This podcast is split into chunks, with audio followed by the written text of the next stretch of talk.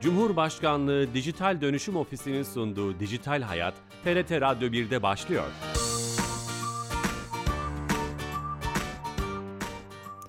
Herkese merhaba, ben Bilal Eren. Teknoloji ve dijitalleşmenin hayatlarımıza etkilerini her hafta bir başka konuyla ele almaya devam ediyoruz.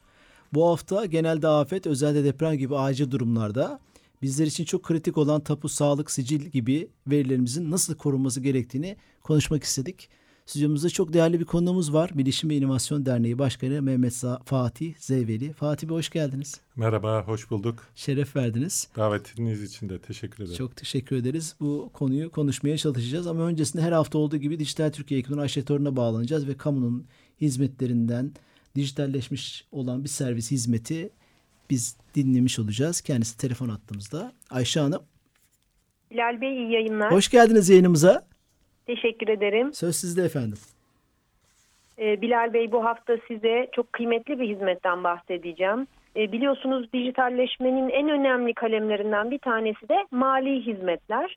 Uzun süredir e, devlet kapısında entegre bir hizmetimiz vardı. E, Gelir İdaresi Başkanlığı ile yapılmış bir çalışma sonucunda entegre edilen bir hizmet. Vergi borcu ödemelerine ilişkin e, alındı belgeleri, vergi borcu ödemeleri ve vergi borcu sorgulama hizmetleri. Bu hizmetler gerçek kişi için sunulan hizmetlerdi. Bir süredir çalışmalarımız devam ediyordu ve artık E-Devlet kapısında bu hizmetlerin tüzel kişiler için olan versiyonlarını da sunmaya başladık. Ee, firma adına, yetkilisi olunan firmalar adına kişiler Gelir Dairesi Başkanlığı bünyesinde bulunan borç bilgilerini görüntüleyebilecekler, ödeme yapabilecekler ve hatta dahi alındı belgelerini temin edebilecekler. O zaman şöyle anlıyorum. Kişisel olarak girdiğimiz E-Devlet'e, E-Devlet kapısına e, evet. kendi adımızın asıl olunan şirketleri görüntüleyeceğiz ve o şirketlerle ilgili vergi borcu veya işte ödemesi yapacağız. Doğru mu anlamışım? Bu aynen öyle ama bir parçası daha var. Bu olayın bir tarafı. ikinci tarafı siz şirketin sahibi olmayabilirsiniz. Hı hı. Ama Ticaret Bakanlığı aracılığıyla Mersis tarafından o şirket adına yetkilendirilmiş kişi olabilirsiniz. Tabii buna da imkan Şirket veriyor. adına da bu işlemleri yapabileceksiniz. Aa, süper. Aynen. Süper. Emeklerinize sağlık. Teşekkür ediyorum. İyi yayınlar diliyorum. Sağ olun. Çok teşekkürler. Evet. E, Dijital Türkiye ekibinin Ayşe Torun'dan yepyeni bir hizmeti dinlemiş olacağız. Yeni katılan dinleyicilerimiz vardır. Bilişim ve İnovasyon Derneği Başkanı Mehmet Fatih Zeyveli stüdyo konuğumuz canlı yayında beraberiz. Kritik verileri konuşacağız. Özellikle acil durumlarda, genelde afet, özelde deprem gibi. Ama şöyle başlayalım mı? Kritik veri nedir? Bu tanımla başlamak, belki çerçeveyi çizmek, örnekler vermek daha kıymetli olacaktır. Tekrardan merhaba. Şimdi kritik veri kurumdan kuruma aslında kişisel veri kişiye de değişir. Yani çok örnek verirsek mesela bir bakkal için veresiye defteri kritik veridir. Onun kritik verisidir. İşte bir öğretmen için sınavda soracağı soru kritik veridir. Sınav yapılana kadar. Ee, veya bir firma için borç ve alacak firm bilgisi kritiktir. Doktor için hastanın verisi mesela psikiyatride daha kritiktir bu. Veya işte bir ihale içinde işte muammen bedel bilgisi kritiktir. İşte ihaleye giren firma için vereceği teklif kritiktir, kritiktir gibi. Ama biz bunu tanım olarak yaparsak tanımda şunu diyoruz. Bir veri düşünün. Bu verinin başına bir şey geldiğinde eğer büyük bir zarar oluşuyorsa veya bir başarıyı engelliyorsa buna kritik veri e, deniyor. Bu e, şimdi bir verinin başına ne gelir diye düşündüğümüzde de aslında veri güvenliği üç başlıkta değerlendirilir. Bir tanesi mahremiyet, ikincisi bütünlük, üçüncüsü erişilebilirlik. Mahremiyet yani verinin başına bir şey gelmesi veri sızabilir, çalınabilir. İşte e, diyelim ki ihale bedeli bilgisi kritik bir veriydi, çıktı. Bu bir mahremiyet şeyde. Özellikle işte kişisel mevzu, e, şey kişisel veriyle beraber veri, veri mahremiyeti kavramı konuşuluyor şu an. Onunla beraber e, işte verinin gizliliği bir başlık. İkincisi verinin bütünlüğü bozulmaması. Hani biz dedik ki işte 100 bin lira borcum var dedik. Biri oraya bir sıfır koydu. Verinin bütünlüğünü Başı bozdu. ortasında Ondan bir değişiklik sonra, olmayacak. E, şey. Üçüncüsü de erişilebilirlik.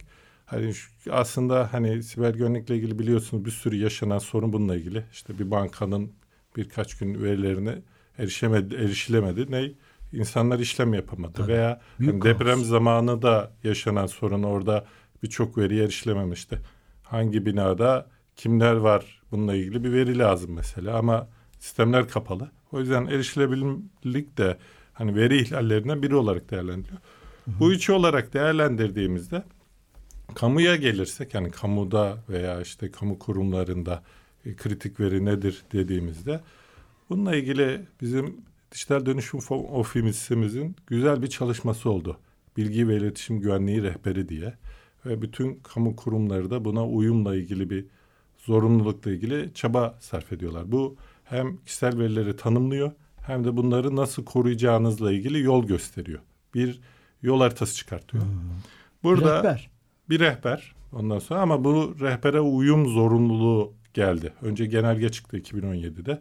Sonra rehber çıktı, sonra denetim rehberi çıktı, sonra denetçi firmalar çıktı bununla ilgili. Bahsettiğimiz kritik veriler nasıl korunmalı, nasıl Evet, tutulmalı, evet. düzenlenmeli? Evet, bununla ilgili bir rehber çıkarttılar. Bu Şimdi- arada dipnot olarak söylemekte fayda var sanırım. Biz fiziki verilerden bahsetmiyoruz. Onlar da biz dijital verilerden Evet, bahsediyoruz bu programımızda. Evet.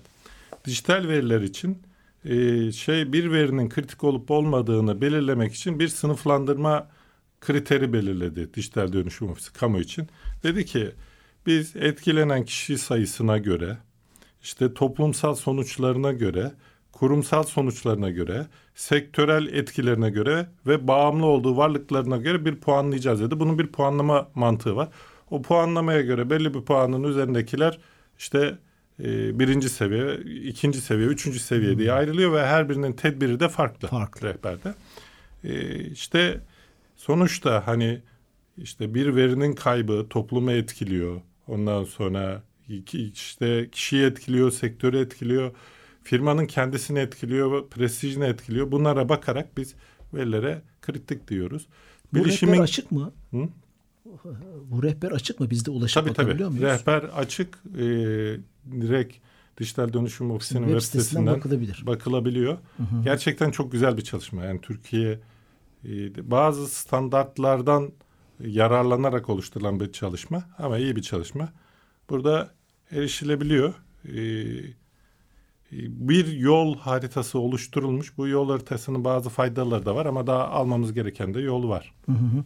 Evet tabii e, her işte olduğu gibi özellikle afetlerde öncesinde yapılacak çok iş var ve sonrasına göre daha faydalı yani. Afet olduktan sonra yapılacak şeylerin Evet. başarı oranı da düşük hem de sınırlı ama öncesinde daha çok yapacak şey var. O zaman tanımımızı yapmış olduk aslında kritik veriler nedir diye. Dijital verilerden bahsediyoruz e, ve kamunun özellikle işte tapu, sağlık bu örnekleri verdim ama doğru örnekler değil mi? Hani bunu çeşitlendirecek olursak tapu kayıtları, sicil kayıtları, sağlık kayıtları, nüfus işleri müdürlüğünün kayıtları gibi veriler aslında kritik verilerimizdir kamu Evet, anlamında. belediyedeki kayıtlar, Belediyedeki e, şey, kayıtlar. imar kayıtları, işte vergi kayıtları gibi çok şeyler e, kritik veriler. Ve bir kurum e, bu rehber ışığında da sizin tecrübelerinizden de istifade edebiliriz. Bir kurum neler yapmalı e, bu verileri deprem öncesinde, afet öncesi, yangın da olabilir, sel de olabilir. Korumak için hangi tedbirleri almalı? Şimdi rehber de hani bununla ilgili şeylerden çok bahsediyor ama çok özel ben Başlıklar ki- halinde. kişisel olarak da baksak benim de atıyorum maillerim kritik diyelim ki şeyde. Kişisel olarak baktığımızda iki temel kavram geliyor. Bir tanesi yedekleme. Yedekleme. Yani her halükarda bir, şeyin başına bir şey gelebilir. Bu hani felaket öncesi dediğimiz. İkincisi felaket senaryosu diye bir kavram var. Ne demek felaket? Şimdi aslında felaket ne diye dediğimizde bu sadece deprem olması gerekmiyor felaket dediğimizde. Şimdi geçmişteki örnek felaketlerden e, bahsedersek mesela bir tane disk arızalandı hastanenin birinde depolama sisteminin diski. Hiçbir sunucu çalışmıyor, hasta alamıyor, medulla sistemine bağlanamıyor, hiçbir şey yok. Bu, Bu bir bir felaket felaket. değil mi kendi evet, içinde? Bir, tek bir disk kendi içinde bir felaket veya biri gidiyor bir dosyayı yanlışlıkla siliyor. Hani bu bireysel kişi hatası bu da bir felaket şeyde. Veya eee, şey eee, bir kurumda büyük bir kurumda mesela kriptolokur bulaştı. Hiçbir veriye ulaşamıyorlar. İşte kriptolokur bulaştıran korsan 3 milyon lira para istiyor. Bu da bir felaket. Bir virüs Şey buluştu işte diyelim bulaştı. Evet, diyelim. Ama deprem de bir felaket. Yani Evet. yaşadığımız deprem de bir felaket. Bu felaketlerde hani bu felaket senaryosu dediğimizde günün birinde biri dosyayı silebilir, diskin biri arızalanabilir veya bir deprem olabilir. Yangın olur, sel olur. Sel olur. Şeyde de sel olmuştu hatırlarsanız yani bu Basın Ekspres'te. O bölgede İstanbul'da. GSM'ler çalışmadı. Hani hmm. o da bir felaketti. Burada bu başımıza geldiğinde ondan sonra e, ne olduğu ile ilgili bir senaryo çalışılıyor. Bu bir yöntem olarak çalışılıyor. Tatbikat Şimdi, gibi düşünebiliriz aslında. Bir, bir başımıza gelmeden bir tatbikat, simülasyon yapmamız evet, lazım. Burada birinci öncelik aslında sınıflandırma. Hani sınıflandırma şimdi diyelim ki bir kurum düşünün. Bir sürü veri tutuyor. Personelin ayakkabı numarasını da tutuyor şey için hediye verecek e, bayramda mesela. Bu kritik bir veri değil. O yüzden benim neyin kritik neyin kritik olmadığını bir sınıflandırmam lazım. Bu sınıflandırmada ciddi bir eksiğimiz oluyor genelde. Bu sınıflandırmadan sonra kritik olanlarla ilgili riskleri belirlemem lazım. Şimdi ben şunu çok rahat yapabilirim. Üç bölgeli bir yapı kurarım. İşte Ankara, İstanbul, bir de yurt dışı üç bölge ve e, benim sistemim biri aşağı inse, ikinci aşağı inse bile üçüncü yerden çalışmaya devam eder. Hiç kesintisiz. Sizin tabirinizle aşağı inmek diyorsunuz. Yani bir başına bir şey gelirse o verilerin. Evet başına bir şey geldiğinde hiçbir şey olmadan sistem hiçbir kesinti yaşamadan devam edebilir. Ama Bu bunun maliyeti, mi deniyor? Bu şey işte lokasyon yedekleme deniyor veya işte çok noktadan çalışma deniyor ama bunun maliyeti çok, çok yüksek. yüksek yani. yani her yerde bunu yapamazsınız. O yüzden biz mesela başımıza bir şey geldiğinde sistemlerin ne kadar kapalı kalmasına e, razıyız. Bu hastane için 5 dakikadır. Mesela e, Kızılay için kan diye bir sistem var. Hani hastaneler kan talebinde buluyor. Buranın hiç kesilmemesi lazım. lazım. Ondan sonra ama Kızılay'ın içeceğiyle ilgili bir şey var mesela. Orada işte biz yarım saat kesintiye razıyız. Tapu Başka... kayıtları için iki gün mesela anlaşılabilir bir şey. Evet anlaşılabilir bir şeydir gibi. Burada tamam. e, şeyin hani her bir e, varlığın kritiklik seviyesine göre ne kadar risk var, bu riski ne kadarına katlanabiliriz gibi bir çalışma yapıyor. Sonsuz para harcarsınız hiçbir risk kalmaz ama kaynaklarımız da kısıtlı olduğu için bizim bir sınıflandırma ihtiyaç var verileri kritikliğine göre. Sonra burada risk belirleme ile ilgili bir çalışmaya ihtiyaç var. Hangisinin başına ne gelirse ne olur, bunu ne kadar katlanın diye.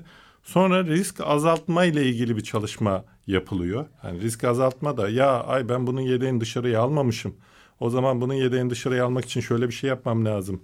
Şöyle bir teknoloji almam lazım veya akşamları toparlayacağım, şöyle yapacağım falan gibi bir riski görünce orada azaltma ile ilgili kolay yöntemler buluyorsun. Bazı yerlerde risk kabul oluyor. Diyoruz ki ha bu böyle olduğunda biz iki gün kapalı kalmasına razı. iki gün sonra zaten yedekten dönüyoruz. Ama bir hastanede bunu diyemiyorsun ya ben hasta almayacağım gibi. O yüzden bu tür bir felaket senaryosunun önceden çalışılmasına. Kabaca bahsettiğiniz şey planlama aslında. Evet. Kesinlikle. Planlamayı yapmamız gerekiyor. Okey. Kesinlikle. Dolayısıyla bu planlamayı yaptıktan sonra onunla ilgili çözümleri geliştirmemiz lazım. Yedekleme bir tanesi bunlardan. Evet. Bulut teknolojiler değil mi? Evet. Te, belki e, bir çözüm. Başka nasıl sıralayabiliriz bu bir kurum için kamu? Örneğin bir belediye var olan belediye binası yıkıldı depremde veya hasar aldı. E, tut, verileri tuttuğu cihazlar nasıl korunabilir? Hangi çözümler olabilir? Şimdi e, yedekleme önemli bir başlık. Şimdi Bununla ilgili aslında bazı regülasyonlar ve standartlar var. Şimdi regülasyonlar ben hep söylüyorum.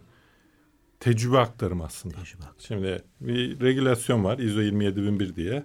Orada diyor ki yedekten geri dönmeyi test et diyor mesela. Çünkü birileri yedek aldığını zannetmiş sonra geri dönememiş. O yüzden bu regülasyonların getirdiği işte e, DDO'nun yapmış olduğu bir rehber çalışması da aslında bir regülasyon çalışması.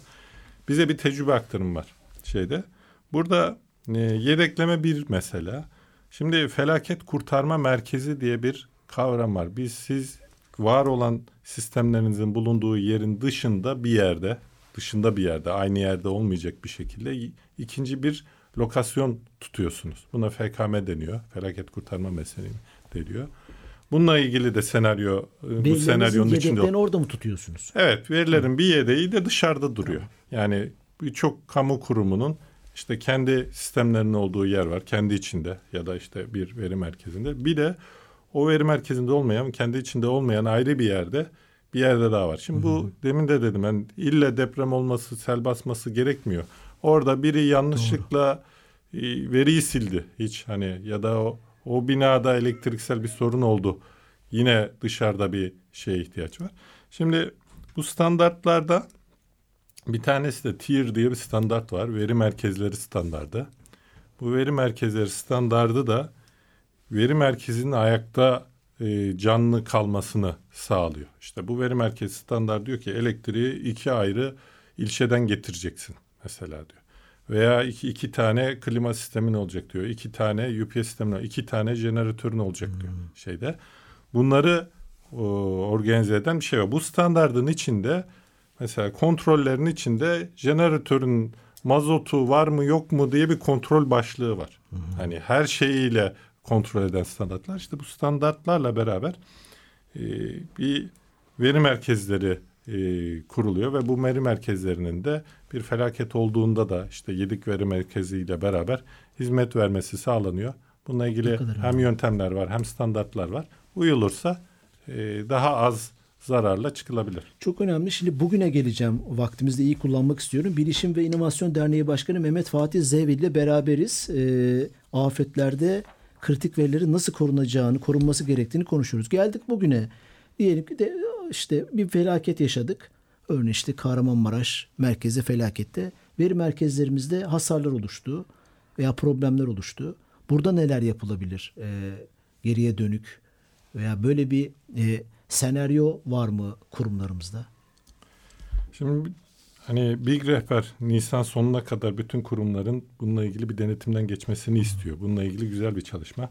Bölgedeki hani deprem sonrası hani bilişim verilerinde kritik verilerle yaşanan e, sıkıntılarla ilgili bir detaylı çalışma henüz e, olmadı ya da tamamlanmadı. Ama bazı şeyleri duyuyoruz işte bina inmiş bir kamu kurumunun içinde içindeki verileri e, işte yedekten ayağa kaldırmaları uzun sürüyor atıyorum. Hani oradaki verilere ulaşmak e, uzun sürüyor. Hasar gören e, bir makineden verileri kurtarmak mümkün mü? Şimdi yedekten dönmek her zaman daha kolay oluyor. E, hasar gören makineden de verileri kurtarma ile ilgili bazı yöntemler var. Hani işte disk kurtarma, veri kurtarma falan gibi. Ama e, şey genelde dönüşler e, düşük oranda düşük oluyor. Oranda Ama oluyor. kritik birçok hani bununla ilgili firmalar da var. E, birçok veriler kurtarılmaya çalışıyor ama temelde hani yedek hmm. çok önemli bir yerde duruyor şeyde. Hmm. Hani bölgede bir takım kesintiler oldu ama bölgedeki veri merkezlerinde çok ciddi sorunlar yok e, bizim bildiğimiz. Hani burada çok hizmet veremeye. Çünkü o veri merkezleri standarda göre dizayn edilirken deprem etkisi falan da planlanıyor veya işte yedekli bütün sistemleri. Ama bölgedeki kurumların e, işte özellikle işte bugünün konusu değil ama fiziksel olarak belgelerinde bir takım sıkıntılar var.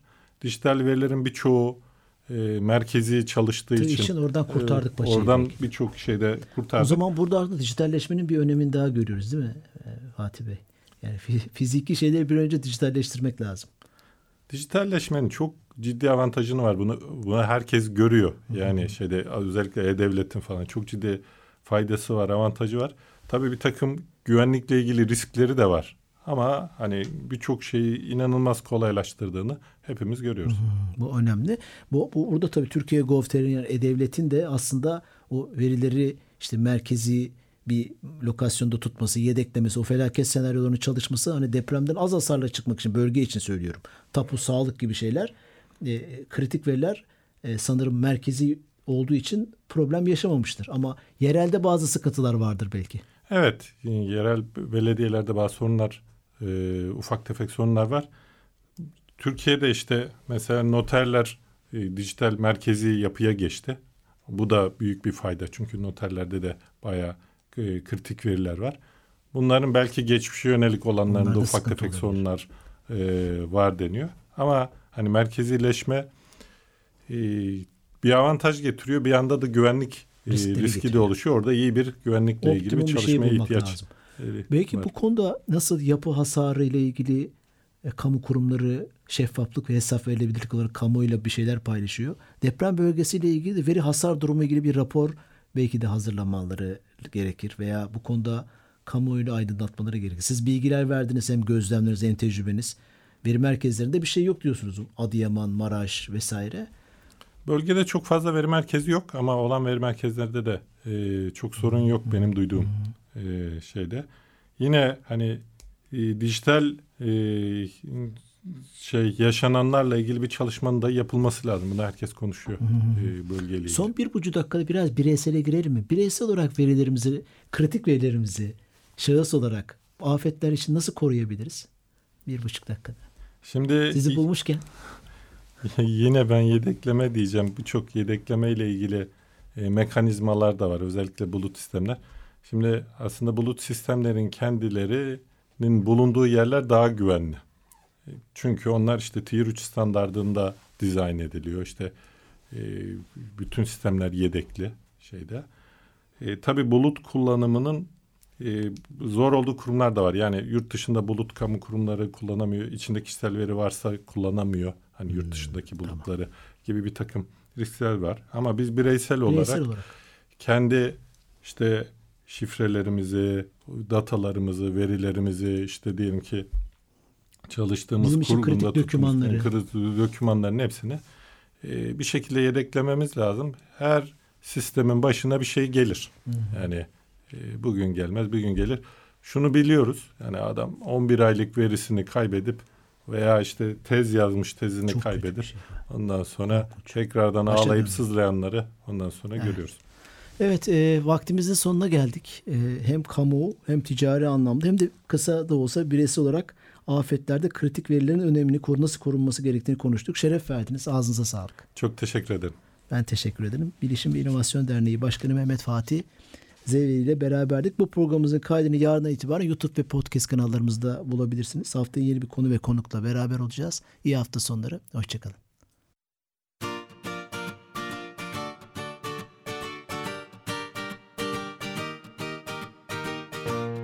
Cumhurbaşkanlığı Dijital Dönüşüm Ofisi'nin sunduğu Dijital Hayat, TRT Radyo 1'de sona erdi.